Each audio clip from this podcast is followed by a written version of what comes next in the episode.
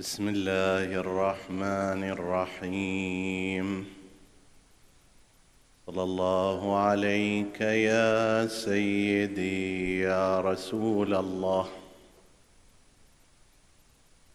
صلى الله عليك وعلى ابن عمك أمير المؤمنين. وعلى أهل بيتك الطاهرين ما خاب من تمسك بكم. صلى الله عليك يا سيدي يا أبا عبد الله الحسين. ما خاب من تمسك بكم. وامن من لجأ إليكم.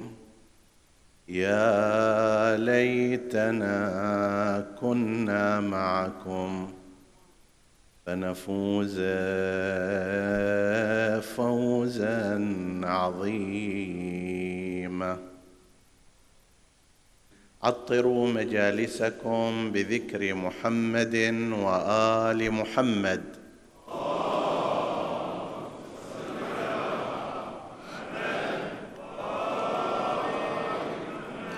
اللهم صل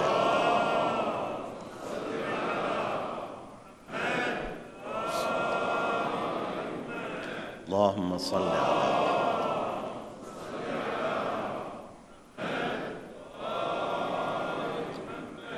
جاء في الحديث المعتبر عن مولانا موسى بن جعفر الكاظم عليه السلام أنه قال لأحد أصحابه تقول في سجدة الشكر اللهم إني أشهدك وأشهد رسلك وملائكتك وجميع خلقك أنك الله ربي وأن محمدا صلى الله عليه وآله نبيي وأن الإسلام ديني وأن عليا والحسن والحسين وعلي بن الحسين ومحمد بن علي وجعفر بن محمد وموسى بن جعفر وعلي بن موسى ومحمد بن علي وعلي بن محمد والحسن بن علي والحجة بن الحسن. اللهم صل على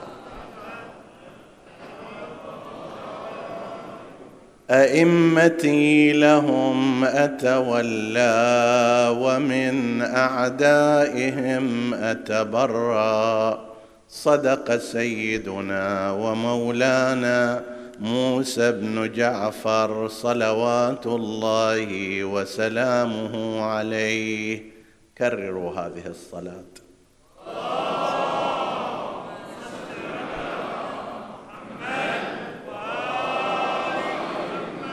حديثنا بإذن الله تعالى يكون بعنوان الأئمة الاثنى عشر في نصوص الدين. سيكون الحديث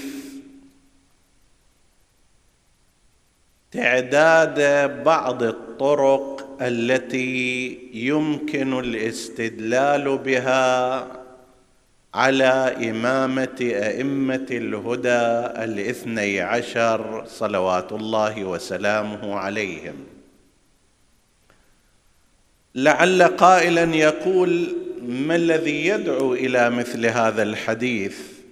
الجواب على ذلك متعدد. اولا أن هذه المنابر إنما جعلت من أجل بيان عقائد الدين وأحكامه. هذا الأصل ماله. وما يلحق بها إنما ينبغي أن يخدم هذا الأمر. إذا نخوض في مسألة اجتماعية المفروض أنها تهدف إلى زيادة التمسك بالدين. نخوض في مسألة ثقافية المفروض أنها ترتبط بحكم من الأحكام الشرعية لأن المنبر الحسيني إنما وضع وجعل لأجل مثل هذه الأمور في الأساس. لا يعني ذلك أن تترك بقية القضايا والمواضيع وإنما لكي تخدم هذا الأصل. لكي تخدم ما يرتبط بالأمر العقائدي والأحكام الشرعية. فكل ما يصب في هذا الأمر ينبغي أن يتولاه هذا المنبر. وقضية الأئمة الاثني عشر سلام الله عليهم هي بعد الإيمان بالله عز وجل ونبوة النبي والمعاد تقع بعد ذلك في رأس قائمة العقائد الدينية عندنا الإمامية. هذا واحد. الثاني على أثر الانفتاح الموجود أصبحت بعض الشبه والأسئلة والإثارات من المذاهب الأخرى تأتي إلى آفاقنا الثقافية وينفتح عليها أبناؤنا وبناتنا. فمن الطبيعي أن يتعرف هؤلاء على مثل هذه الأمور. لا سيما وأن جيلا يتجدد كل عشرين سنة اللي كان في ذاك الوقت طفل صغير الآن أصبح عمره عشرين سنة ربما أنت ابن الخمسين أو ابن الستين. مثل هذه القضايا سمعتها مرارا ومرت على ذهنك ولكن ربما يكون ذلك الذي كان طفلا قبل عشرين سنة. الآن عمره خمسه عشر وعمره عشرين وعمره أكثر من ذلك. ربما لم يتيسر له أن يطلع عليها.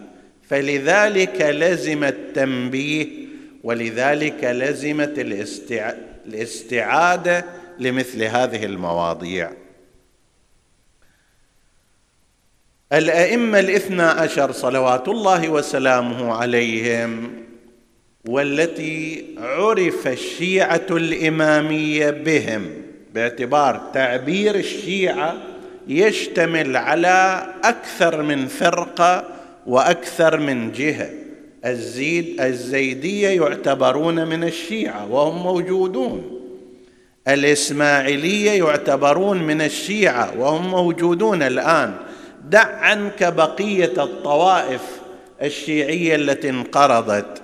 لكن عندما يتحدث عن الإمامية أو الاثني عشرية فالمقصود هم الشيعة الذين يؤمنون بالأئمة المعصومين الاثني عشر أولهم علي عليه السلام وآخرهم القائم المهدي عجل الله فرجه.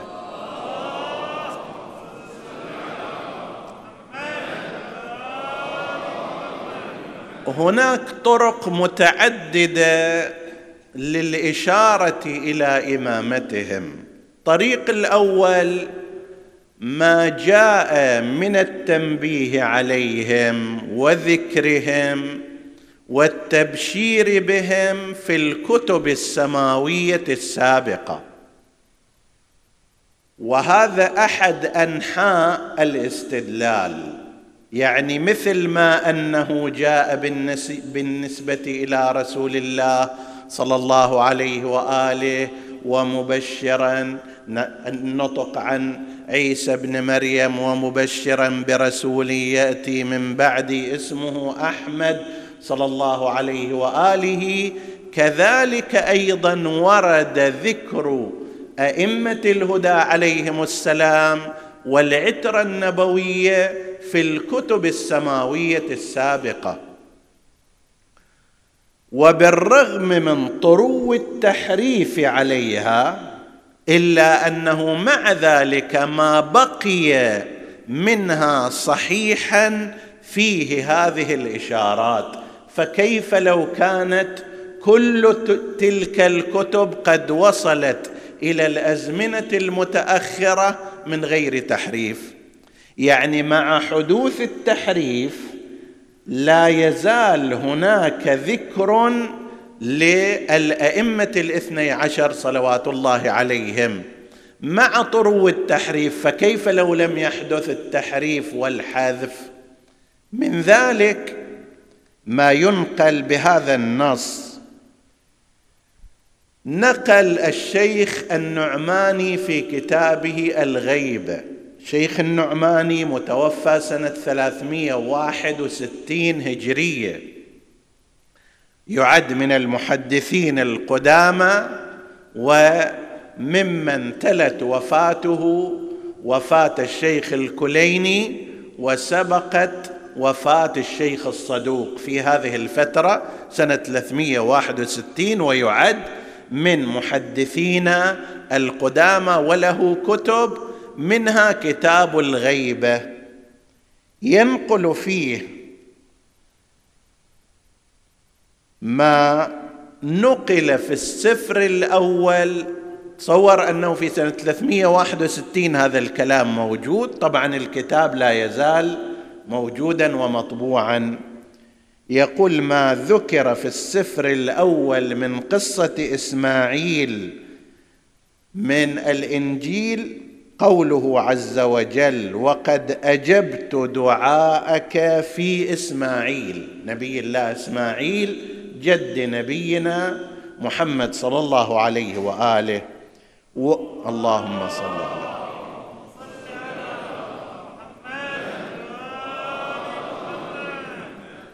أجبتك دعاءك في إسماعيل يخاطب إبراهيم وقد سمعتك ما باركته وساكثره جدا جدا وسيلد اثني عشر عظيما أجعلهم أئمة كشعب عظيم. سيلد إسماعيل الذي هو جد نبينا صلى الله عليه وآله أئمة اثني عشر هم الذين سيكونون قادة لشعب عظيم. تلاحظون هنا أن اللغة هنا ليست لغة معجزة كما هي حال القرآن الكريم لأنه قضية الإعجاز اللفظي فقط موجودة في القرآن الكريم لأن جهة الإعجاز جزء منها قضية اللفظ. إضافة إلى ذلك قضية الترجمة أيضا من لغة النزول إلى لغة العرب.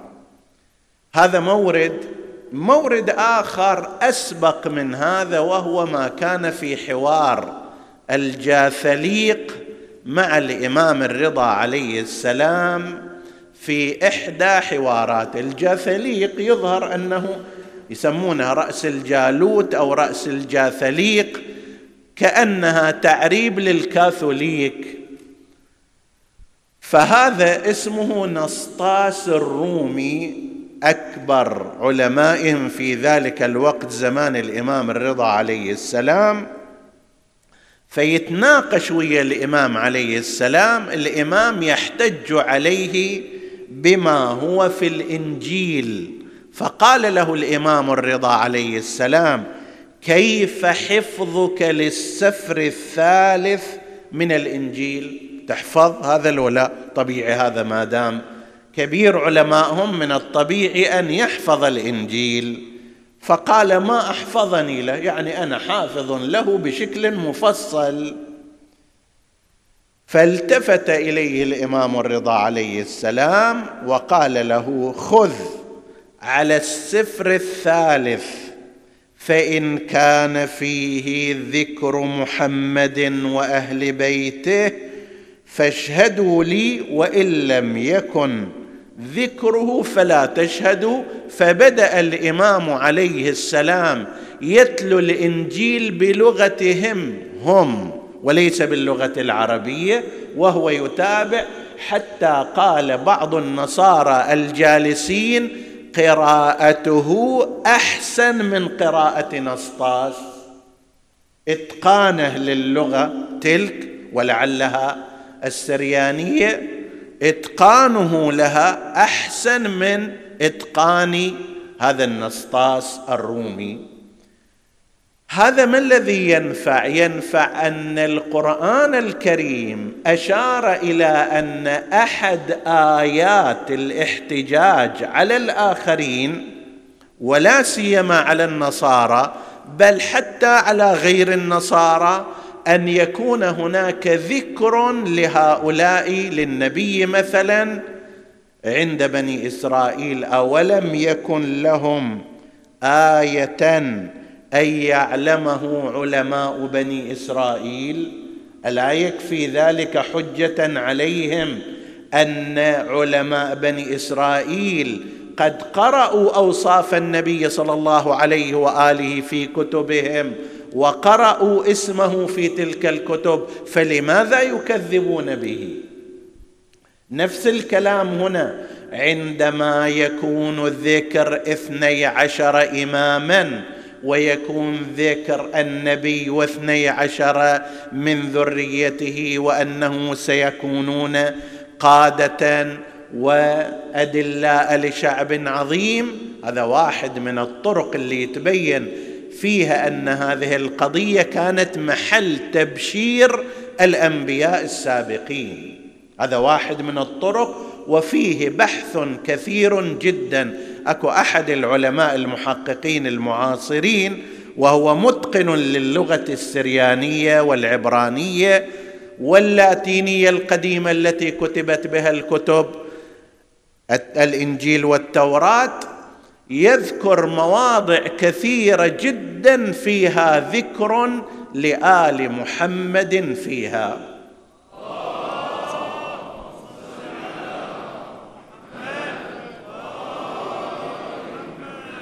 عندنا من العلماء السابقين اللي كان متقن لهذه اللغات المرحوم الشيخ محمد جواد البلاغي أستاذ المرحوم السيد الخوئي في تفسير القرآن. هذا مفسر للقرآن عظيم وأستاذ السيد الخوئي ومجموعة من مفسري القرآن الحاضرين في هذا العصر كانوا تلامذته. هذا كان عنده تخصص في لغات الإنجيل والتوراة.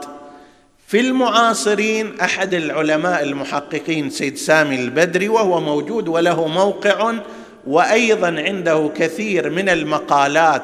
والكتب في هذا الاتجاه وبين فيها كيف أن الكتب تلك قد ذكرت كما ذكرت النبي صلى الله عليه وآله أيضا ذكرت الأئمة صلوات الله وسلامه عليهم. هذا طريق إذا واحد يريد يروح فيه شيء كثير جدا من الممكن أن يقرأ كثيرا من المعلومات في هذا الاتجاه أنا فقط أشرت إليه إشارة لمن أراد.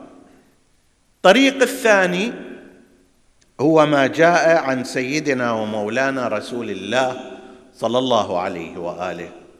لعل قائلا يقول أنه طيب ليش ما يجي في القرآن؟ لماذا لم يأتي في القرآن الكريم أن الله سبحانه وتعالى يقول الأئمة فلان وفلان وفلان؟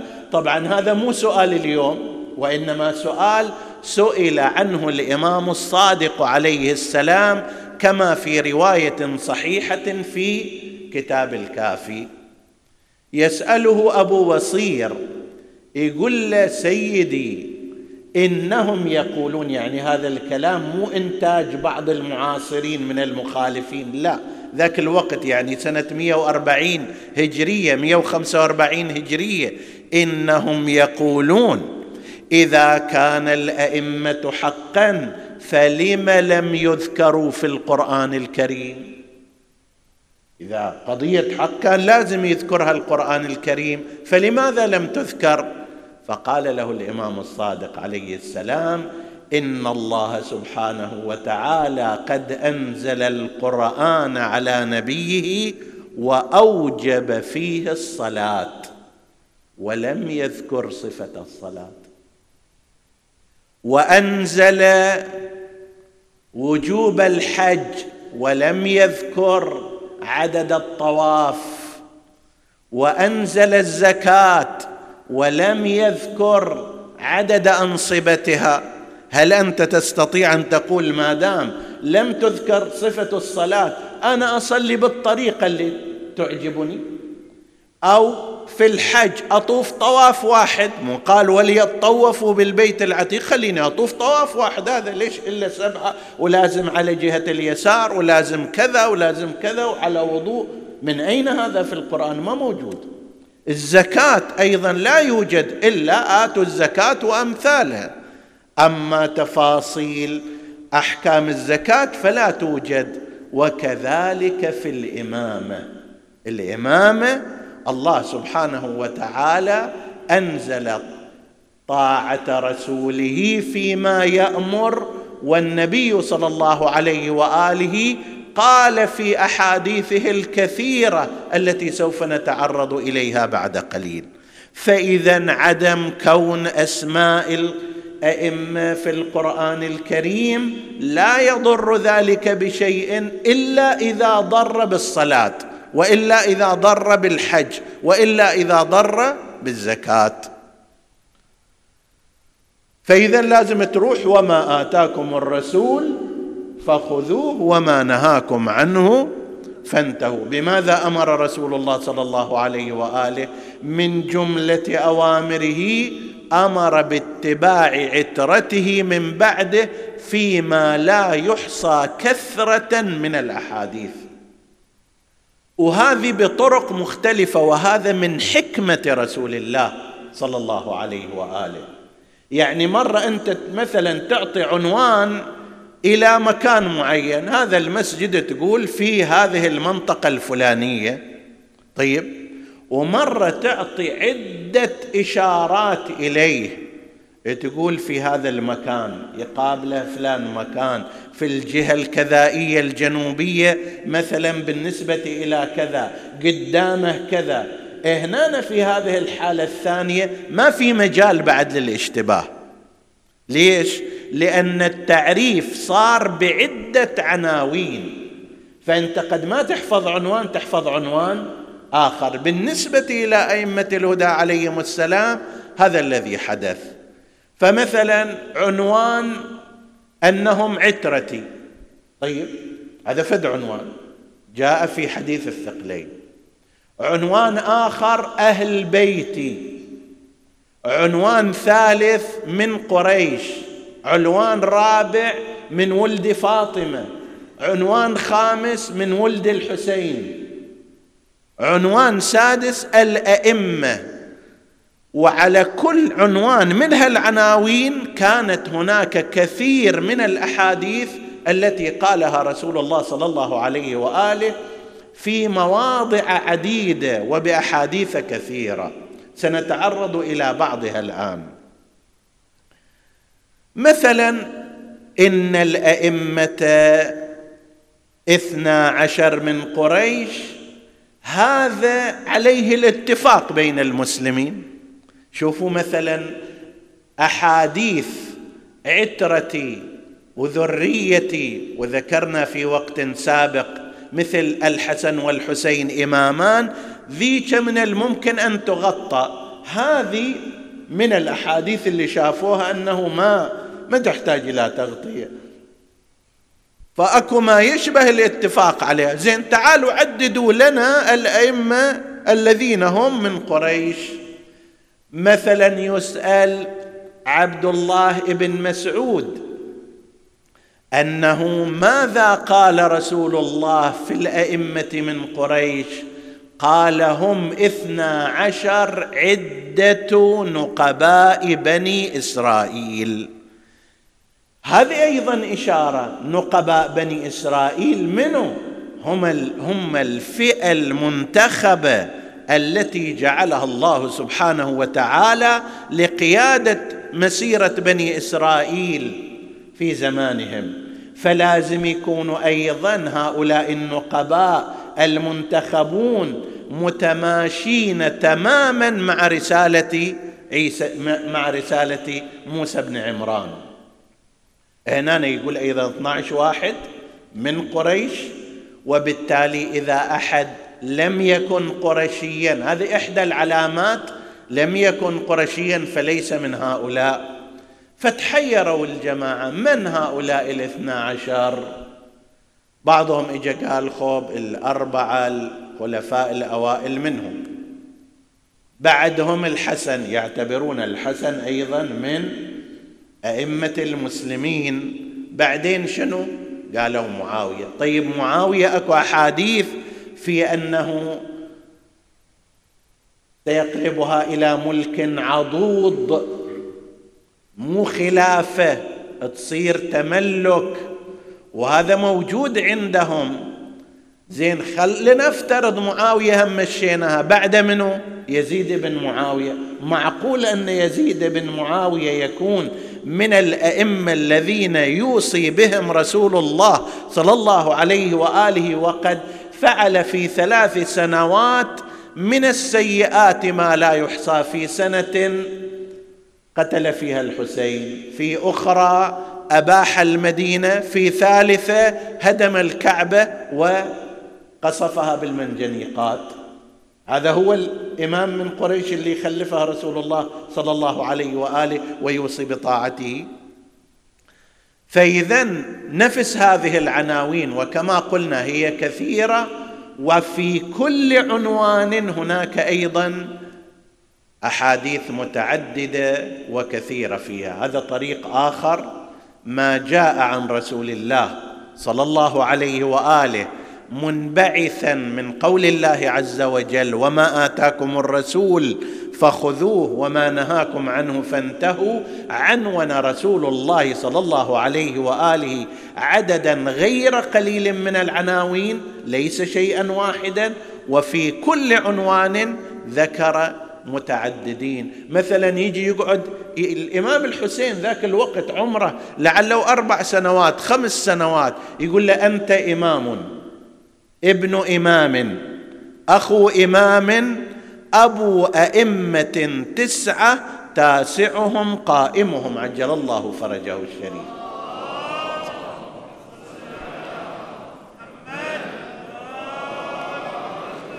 فإذا هذا الطريق الثاني. الطريق الثالث ما جاء عن طريق أمير المؤمنين عليه السلام.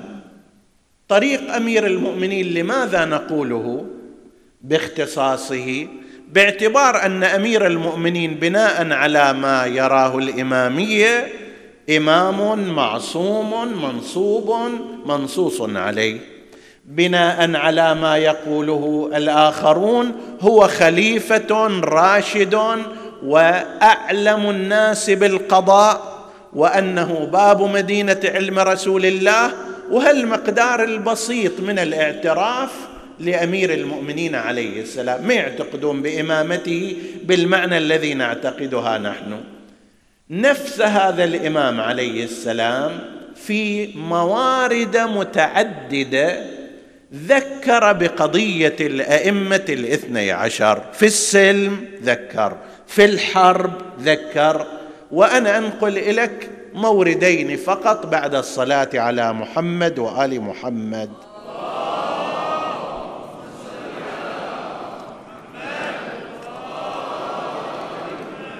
من ذلك ما ينقل بسند صحيح ومعتبر عن الإمام الجواد. لاحظوا فيها الحديث في فذلكه خاصة.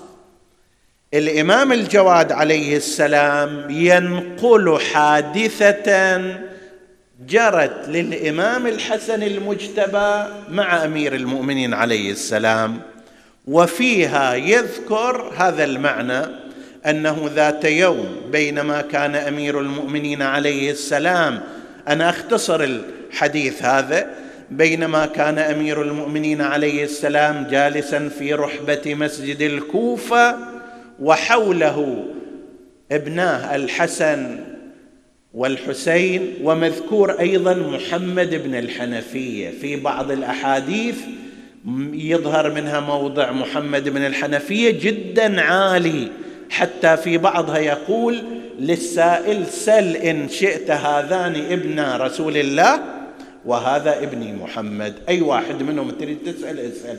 وهذا فد موضع مو قليل يعني أن يجي الإمام يحيل على محمد بن الحنفية لابد أن يكون واثق من معارفه الدينية.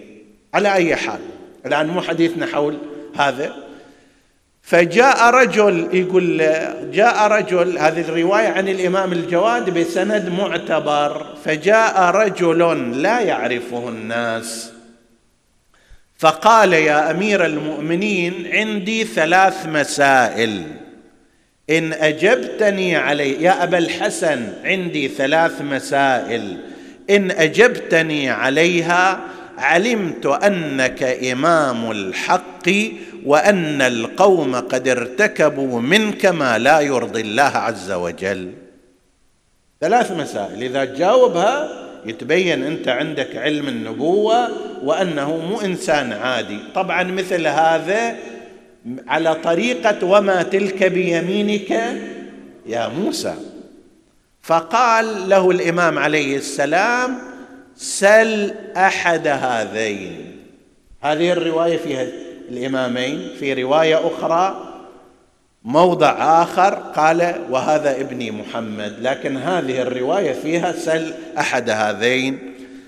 فقال أسأل ذا الوفرة. عنده شوية شعر. وهو الإمام الحسن عليه السلام.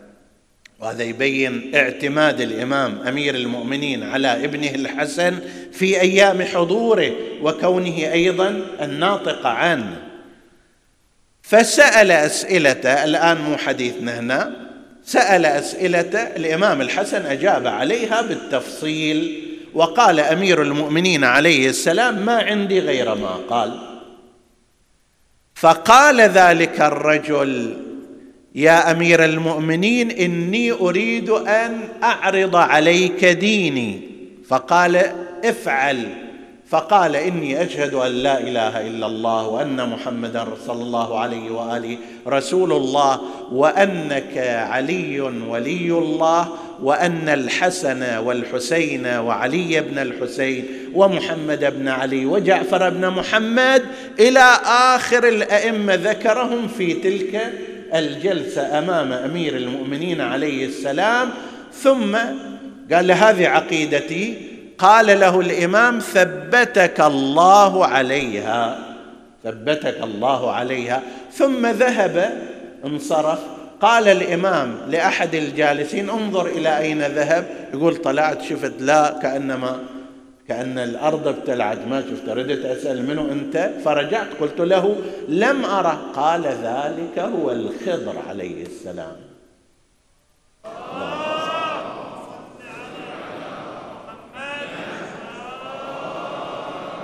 الخضر جاي لكي يعلم هؤلاء الحاضرين ويؤكد على إمامة الأئمة المعصومين عليهم السلام في حضور علي والحسنين. وذاك الوقت مو مسؤول هذا الإنسان أن يؤمن بالأئمة إلى آخرهم. يعني إمامة الإمام علي الإمام الحسن الإمام الحسين وهي معاصرة. أما بعد مئة سنة مئتين سنة لم يكن كثير منهم يعرفون هذا فأخبروا بهذه الطريقة. هذا في زمان السلم. إمام علي في مسجد الكوفة. المورد الآخر قبل بداية حرب صفين وهذا عجيب ترى. يعني واحد الآن الأسنة مشرعة والرماح مقامة والسيوف مسلولة الإمام يجي يتحدث لهم حول أسماء الأئمة الاثني عشر اللي إلى بعد مئتين سنة. يعني إذا صفين كانت في حوالي سنة 38 39 هجرية الإمام المهدي سيكون في سنة 250 يعني بعد 200 سنة. طيب الحاضرون فقام الإمام أمير المؤمنين عليه السلام وذكر في الناس فضائله. ماذا قال عنه رسول الله صلى الله عليه وآله وبماذا أشار إليه؟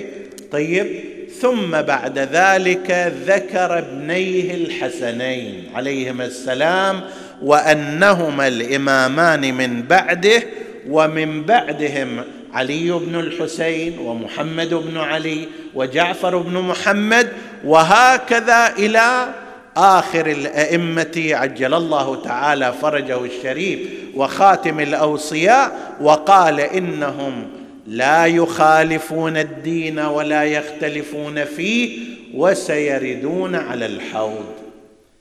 الإمام أمير المؤمنين في الحد الأدنى عند الفريق الآخر هو إمام عادل وخليفة راشد وعالم بما علمه رسول الله صلى الله عليه وآله.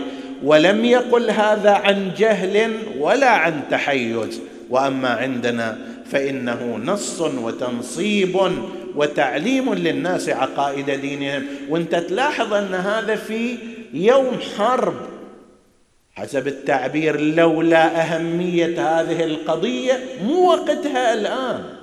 وقتها الآن الناس الدماء راح تسيل. أنت تجيب إلينا إمامة أشخاص بعد 200 سنة ما راح نلحق عليهم. لكن هذا تعليم وتأكيد. هذا في قضية الإمام أمير المؤمنين عليه السلام. الطريق الثالث هو ما ورد من الروايات عن طريق أهل البيت أنفسهم عليهم السلام. فإذا فرضنا أن النبي صلى الله عليه وآله عين الحسنين باعتبار أنهما إمامان قاما أو قعدا وعين أمير المؤمنين كذلك فأوصى هذا الإمام باتباع الإمام الذي بعده فإما أن يطاع أو يعصى إذا عصي في ذلك فإنه قد عصي رسول الله بطريق غير مباشر. فجاءت الروايات الكثيرة اللي يريد شيء مختصر أكو هناك رسالة ألفها المرحوم المرجع الديني الشيخ جواز التبريزي رحمة الله عليه اسمها رسالة مختصرة في النص على الأئمة الاثني عشر. كلش مختصرة خمسة وعشرين صفحة. وأما إذا إنسان أراد التفصيل فما شاء الله كتب كثيرة منها مثلا كتاب المرجع الديني السيد محمد سعيد الحكيم في رحاب العقيدة الجزء الثالث 150 صفحة منه كلها في هذا الموضوع. نصوص النبي صلى الله عليه وآله نصوص أمير المؤمنين نصوص الأئمة على الأئمة وكل إمام على الإمام الذي بعده. هذا موجود طبعا قبل كل ذلك بعض الكتب الحديثية مثل كتاب الكافي باب الإمامة والنصوص. بس مشكلة مثل كتاب الكافي أو غيره يحتاج إلى إلى شيء من التخصص. الأفضل للإنسان أن يذهب إلى كتاب جاهز مكتوب بعد التصفية والتنقيح. من ذلك أيضا المرجع الديني الشيخ لطف الله الصافي القلبايغاني أيضا عنده كتاب منتخب الأثر في النصوص على الأئمة الاثني عشر عدة مجلدات وهو مطبوع. هذا لمن أراد التفصيل. و في بعض هذه الكتب مثل كتاب كفاية الأثر للخزاز القمي وهو من تلامذة الشيخ الصدوق. إحنا نعتمد في بعض الأحيان على الكتب القديمة نظرا لقيمتها الحديثية. من تلامذة الصدوق يعني بعد سنة 360 370 لأن الصدوق توفي سنة 381 هجرية. فهذا الكتاب فيه فذلكة لطيفة أنه جاء بالأحاديث المروية عن رسول الله صلى الله عليه وآله بواسطة أصحابه. مثلا روايات أبي ذر الغفاري في الأئمة الاثني عشر. روايات سلمان عن النبي في الأئمة الاثني عشر. روايات عمار في الأئمة الاثني عشر. روايات حذيفة بن اليمان في الأئمة الاثني عشر. بل روايات عائشة زوجة النبي صلى الله عليه وآله في الأئمة الاثني عشر.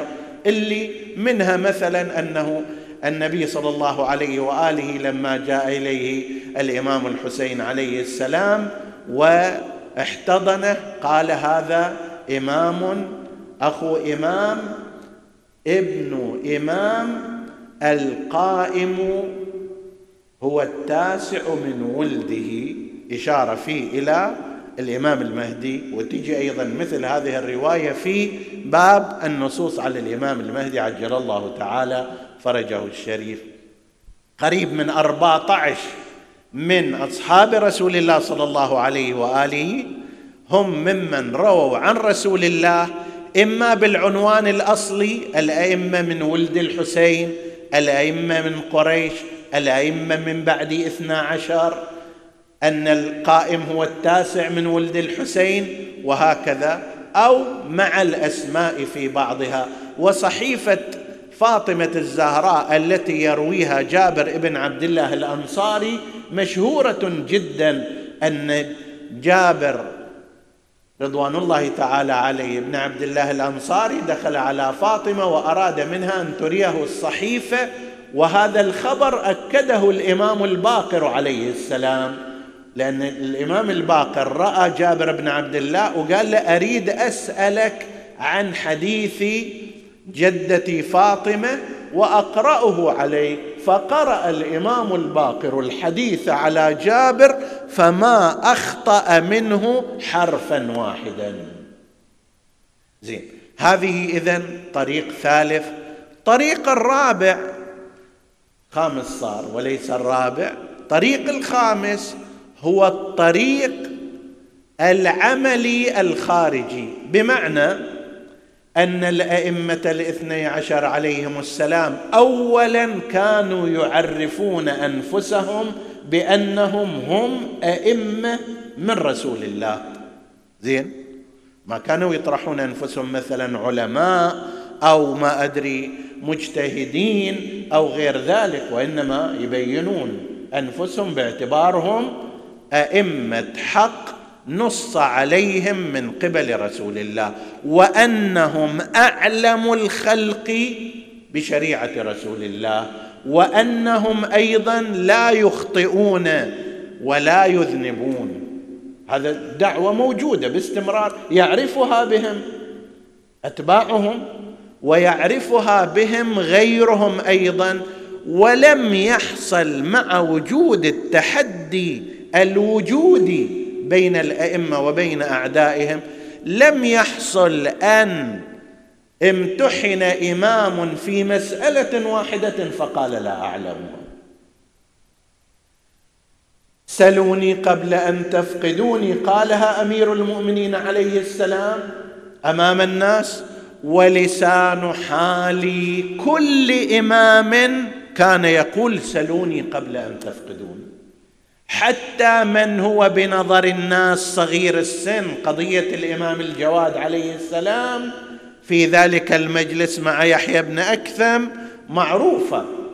ومو فقط الإمام الجواد طبعا كان صغير السن الأئمة اللي بعد أيضا تولوا الامامه وهم صغار السن. وفي مثل هالحالات لا سيما مع التحدي أنا لنفترض عندي تحدي ويا واحد. يقول هو عالم وأنا أقول مو عالم. أجيب لفت سؤال صعب أمام الناس خلاص. أفتت بناءه بالكامل. أئمة الهدى عليهم السلام بعضهم امتدت إمامته خمسة وثلاثين سنة كالإمام الكاظم عليه السلام وقريب من ذلك الإمام الصادق عليه السلام. وبابهم كان مفتوحا مشرعا والتحدي من قبل الآخرين يقول المهدي العباسي واحد هارون اثنين المنصور ثلاثة يقول أكابر فقهاء ذلك الزمان يقول له جهز لي من مسائلك الشداد الصعاب حتى نمتحن فيها جعفر بن محمد. فيجي ذاك ويغرقه الإمام عليه السلام في بحر علمه. فهذا من جهة علمية من جهة عملية أيضا. لم ينقل التاريخ ولو بنقل كذب أن احدا منهم ارتكب ذنبا. حتى بنقل كاذب لم ينقل بالعكس اللي نقل ما من علماء كبار للمدرسة الأخرى ما رأت عين ولا سمعت أذن ولا خطر على قلب بشر. أعلم أو أفقه من جعفر بن محمد.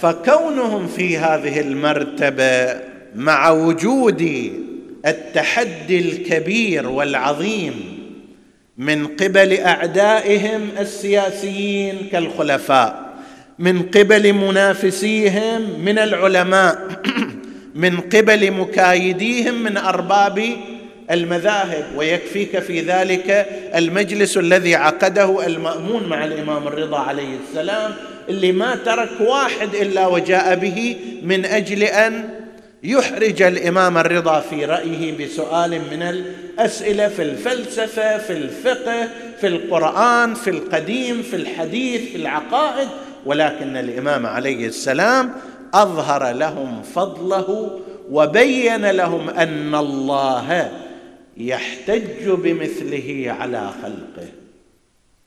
حتى بعض الفلاسفة الكبار مثل هشام بن الحكم كان قبله قبل ما يصير إمامي كان على غير هذا المذهب وتعجب من سعة علم الإمام عليه السلام. فقال له سيدي يا أبا عبد الله هذا الحديث أنت تعرفه هذا القرآن تفسير القرآن بعد جاء به جدك طبيعي هذا. فمن أين لك هذا العلم؟ في الفلسفة في الحكمة من وين جايبة هذا؟ هذا مو مستوى الناس في ذاك الوقت أعلى من مستوياتهم. فقال له الإمام قاعدة في العقائد إن الله أعدل من أن يحتج على الناس بإمام ثم لا يكون عنده كل ما يحتاجون إليه من العلم. إذا يحتج عليهم بإمام اليوم تجي تسأله في الفقه يقول والله ما أدري ما عندي خبر. باكر في القرآن يقول لك ما أدري. اللي عقبة في العقائد يقول لك خليني أراجع وأتأكد. اللي بعده في الفلسفة يقول ما عندي علم. هاي شلون إمام؟ هذه الطرق الخمسة منها ما هو مرتبط بالكتب السماوية السابقة. منها ما هو مرتبط بحديث رسول الله.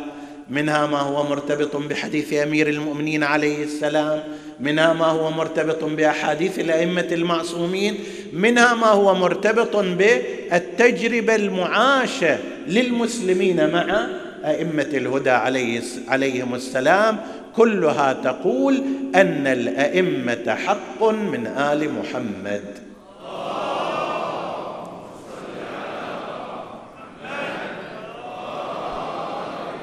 نسأل الله أن يثبتنا وإياكم على ولايتهم وأن يجعلنا من أنصارهم وأعوانهم والمجاهدين في سبيلهم. ترى الجهاد أيضا إلى الآن هو باق في نشر هذا المذهب وفي الدعوة إليه وفي الحفاظ عليه وفي أن تثبت أسرتك وأهلك عليه. هذا أيضا جهاد. مو كل الجهاد فقط بالسيف. نعم حتى تكون كلمة الله هي العليا هي المرتبة العالية. ولكن كل هذه أيضا هي أنحاء من الجهاد مقتدين في ذلك ومستهدين بأنصار الحسين. وفي طليعتهم شيخ الشريعة شيخ الشيعة وعمادها حبيب بن مظاهر الأسدي رضوان الله تعالى عليه. خمسة وسبعين سنة وقيل أكثر من ذلك عندما استشهد في كربلاء. ولذلك يرى الكثير أنه يعد من صحابة رسول الله صلى الله عليه وآله باعتبار أنه عندما كان رسول الله صلى الله عليه وآله على قيد الحياة كان بحدود عمره أكبر من أكبر سنا من الإمام الحسين وأكبر سنا من الإمام الحسن. لما كان النبي أوائل الهجرة كان عمره 14 سنة تقريبا. فيصح له أن يكون مصاحبا. نعم الأصحاب على قسمين قسم صاحب النبي وروى عنه وقسم آخر لا صاحبه من دون رواية ولعل حبيب بن مظاهر هو من القسم الثاني. يعني لم يعثر على رواية واضحة مروية عن حبيب بن مظاهر عن رسول الله صلى الله عليه وآله. لكنه كان مع أمير المؤمنين مصاحبا له من خلص أصحابه من حواريه علمه علم المنايا والبلايا. وهذا مو أي واحد يقدر يتحمله. لأنه الإنسان أحيانا لو تقول له أنت راح تموت مثلا بعد خمس سنوات يذبحونك ذبح؟ طيب يمكن إلى أن يموت هو مئة مرة ميت قبل أن يموت حقيقة. هذا كان يعرف طريقة قتله ويعرف مصيره وكيف سيصنع به وتحدث عن ذلك أيضا كما نقل مع ميثم التمار فيما تعلمون. هذا حبيب بن مظاهر. وفي النهضة الحسينية طبعا شارك في صفين شارك في حرب الجمل كان مع أمير المؤمنين عليه السلام أيام كون الإمام. في الكوفة عضيدا له صلوات الله وسلامه على أمير المؤمنين ورضوان الله على حبيب. وهكذا كان يعد من كبار شيعة أهل البيت زعيم بني أسد من جهة وشيخ الشيعة من جهة أخرى في موقعه الاجتماعي وعلمه ومعرفته. ولما جاء مسلم ابن عقيل احتضنه حبيب بعض الروايات تشير إلى أنه نزل عنده في بعض الفترات لأن لأن مسلم بن عقيل كان يغير مكان سكنه بين فترة وأخرى أم لجهات أمنية ولجهات تشريف من كان يسكن عندهم. فحبيب بن مظاهر كان هذه المنزلة في الكوفة لما انكسرت حركة مسلم ابن عقيل بالنحو الذي ذكرناه مسلم ابن عقيل رأى أن من الطبيعي أن يلتحق بالحسين عليه السلام. في هذه الأثناء الإمام الحسين عليه السلام عندما افتقد بعض الأشخاص الذين ينبغي أن لا يخلو منهم مشهد الشهادة في كربلاء أرسل خلفهم وأوصل الخبر لهم ويقال إنه أيضا أرسل رسالة إلى حبيب بن مظاهر بشكل خفي حتى يأتي إليه في كربلاء. بين كربلاء وبين الكوفة مسافة نصف نهار فقط ليس أكثر. لذلك مع فرض أن الإمام نزل إلى كربلاء يوم اثنين محرم إلى يوم العاشر في فرصة كافية أن واحد يروح إلى الكوفة برسالة الإمام عليه السلام وأن يعطيها ويسلمها وأن يأتي حبيب ابن مظاهر. يعني من الناحية الزمنية جدا طبيعي وما تحتاج اليها إلى قضية غيبية. فجاء رسول من الحسين كما نقل إلى الكوفة إلى بيت حبيب بن مظاهر. طبعا الأوضاع كلش مضطربة وممسوكه وحالة خفاء وتخفي إلى أن وصل هذا إلى حبيب سلمه رسالة الحسين عليه السلام وعندما رآها حبيب بن مظاهر قبلها ووضعها على عينه هذا الموقف الطبيعي الآن لو يقولوا لك مثلا أكو ورقة هذه مسكها ولمسها الإمام الحسين ماذا تصنع بها؟ غير تضمها إلى قلبك. إحنا شباك حديد شباك حديد ضريح الإمام والإمام في باطن الأرض نقتتل للوصول إليه. بلغنا الله وإياه. حقيقة حسرة في قلب الإنسان عندما يمر عليه مثل محرم ويرى نفسه بعيدا عن الحسين عليه السلام. لكن ترى لكن ترى الحسين مو بعيد الحسين في قلوبنا يعيش. لا تطلبوا المولى الحسين بشرق أرض أو بغربي ودعوا الجميع وعرجوا نحوي فمشهده بقلبي. في قلب كل واحد منكم حسين يعيش. ببكائك بدمعتك بتذكرك للحسين عليه السلام أنت تزور الحسين. السلام عليك يا أبا عبد الله الحسين. لما أخذ الرسالة وقبلها ووضعها على عينه المرأة في داخل زوجته في داخل الدار التفتت إلى حركة غير طبيعية. حبيب ما الخبر؟ صاير اكو واحد وكلام خفي وخافت. فقال لها هذا رسول من الحسين جاء يدعوني للالتحاق به. حبيب كأنه يريد يختبر هذه المرأة الطيبة ما تحتاج إلى اختبار يا حبيب. هذول نساء الشيعة كرجالهم يضحون من أجل ذكر الحسين. شلون من أجل الحسين؟ فقالت له ما الخبر؟ قال لها فقالت له وما أنت صانع؟ قال أخشى عليك وعلى أولادي. من الثكل والترمل قالت حبيب حبيب تخشى علينا من الثكل والترمل وتترك نصرة ابن نصرة ابن بنت رسول الله. الله أكبر. شلون موقف هذا؟ وظلت تنخي وتخمش للخدود مفزعة. كان ما تنهض بهمة وتطب ذيك المعمعة. جيب العمامة يا بين عمي أخذ هالمقنعة يعني إذا أنت ما تروح أنا أخرج أنا ألبس العمامة وأخرج إلى نصرة الحسين. جيب العمامة يا ابن عمي أخذ هالمقنعة وظل حبيبي عاين لها وغصب هلت دمعته قال ما يحتاج النخوات بطل من الوحيد ما يحتاجها النخوات بطل من الونين.